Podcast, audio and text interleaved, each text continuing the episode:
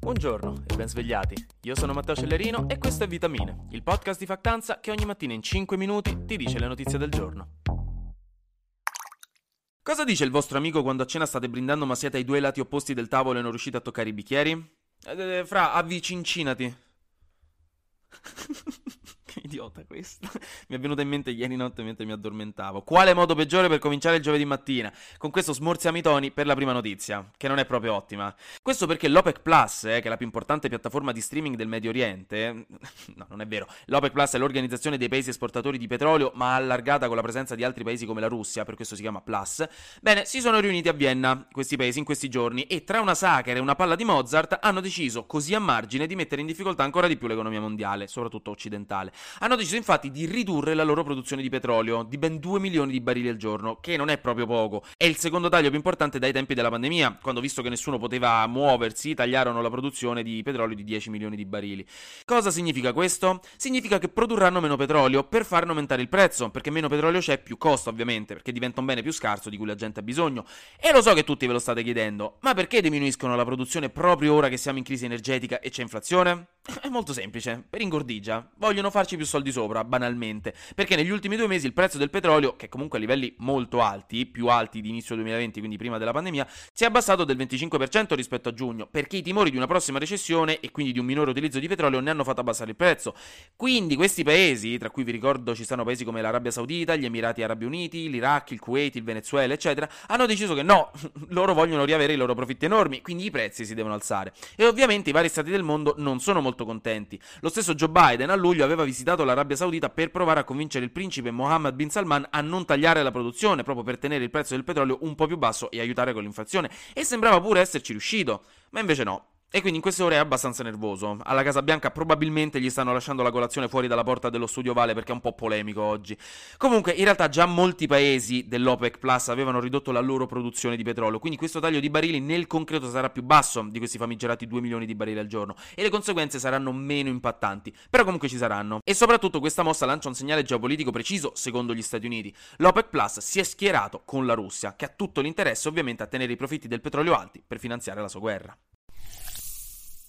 Mantenendoci in tema Medio Oriente, vi avevo già parlato del fatto che il Qatar, oltre a essere il primo paese al mondo per vendite di Fluimucil, vi lascio pensare un po' a quello che ho appena detto, è sotto grandi critiche da un bel po' per l'organizzazione dei mondiali di calcio, perché è accusato di aver tenuto i lavoratori migranti che hanno reso possibile la costruzione degli impianti e tutta l'organizzazione in situazioni lavorative assolutamente drammatiche. Questi lavoratori sono stati sfruttati e costretti a lavorare in condizioni estreme, assurde, che hanno portato alla morte appunto di migliaia di loro, secondo diverse inchieste di giornali internazionali. In realtà non si sta facendo più di tanto per questa cosa più o meno eh, i mondiali si faranno senza grossi problemi, però alcune proteste un po' più simboliche stanno uscendo fuori. Stavolta diverse città francesi, tra cui Parigi, Bordeaux, Reims, Nancy, Strasburgo e Marsiglia, hanno deciso che non mostreranno le partite sui maxi schermi nelle piazze all'aperto, come spesso si fa in queste situazioni, e lo faranno sia perché farà freddo, sia perché questa cosa costa ed è considerato uno spreco di elettricità, giustamente, ma soprattutto per protesta nei confronti del Qatar, ed è una delle poche prese di posizioni aperte che si sono registrate in Francia, ma anche in realtà in giro per il mondo, dicendoci la verità. Allora, non so se voi ci avevate mai pensato, ma io praticamente da sempre sono stato affascinato dall'idea che alla propria morte il corpo, invece che essere seppellito o cremato, possa diventare fertilizzante per piante. E non è una battuta. Cioè, praticamente messo nel terreno così che un albero magari possa nascere dalla decomposizione del corpo.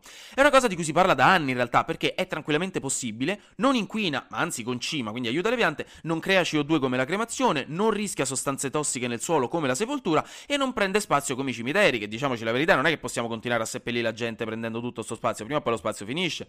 Ecco, immaginatevi però la delusione quando ho scoperto che invece la terramazione o riduzione organica naturale, cioè questa cosa di trasformare il corpo in nutriente per la terra, è illegale un po' dappertutto, di sicuro lo è in Italia, quindi non si può fare. Però, buone notizie, seppur macabre e non italiane. La California è diventata da poco il quinto stato americano a rendere legale questa pratica, con cui praticamente si lascia il corpo a decomporsi per un po' di settimane in delle camere apposite e poi quello che rimane è compost, terriccio, che viene dato alla famiglia e si può usare per concimare il proprio giardino dietro casa, facendo magari crescere dalle proprie ceneri un bellissimo albero di uva sultanina. Che onestamente non ci vedo nulla di più poetico, c'è una cosa molto bella, morte e rinascita, no? Il cerchio della vita.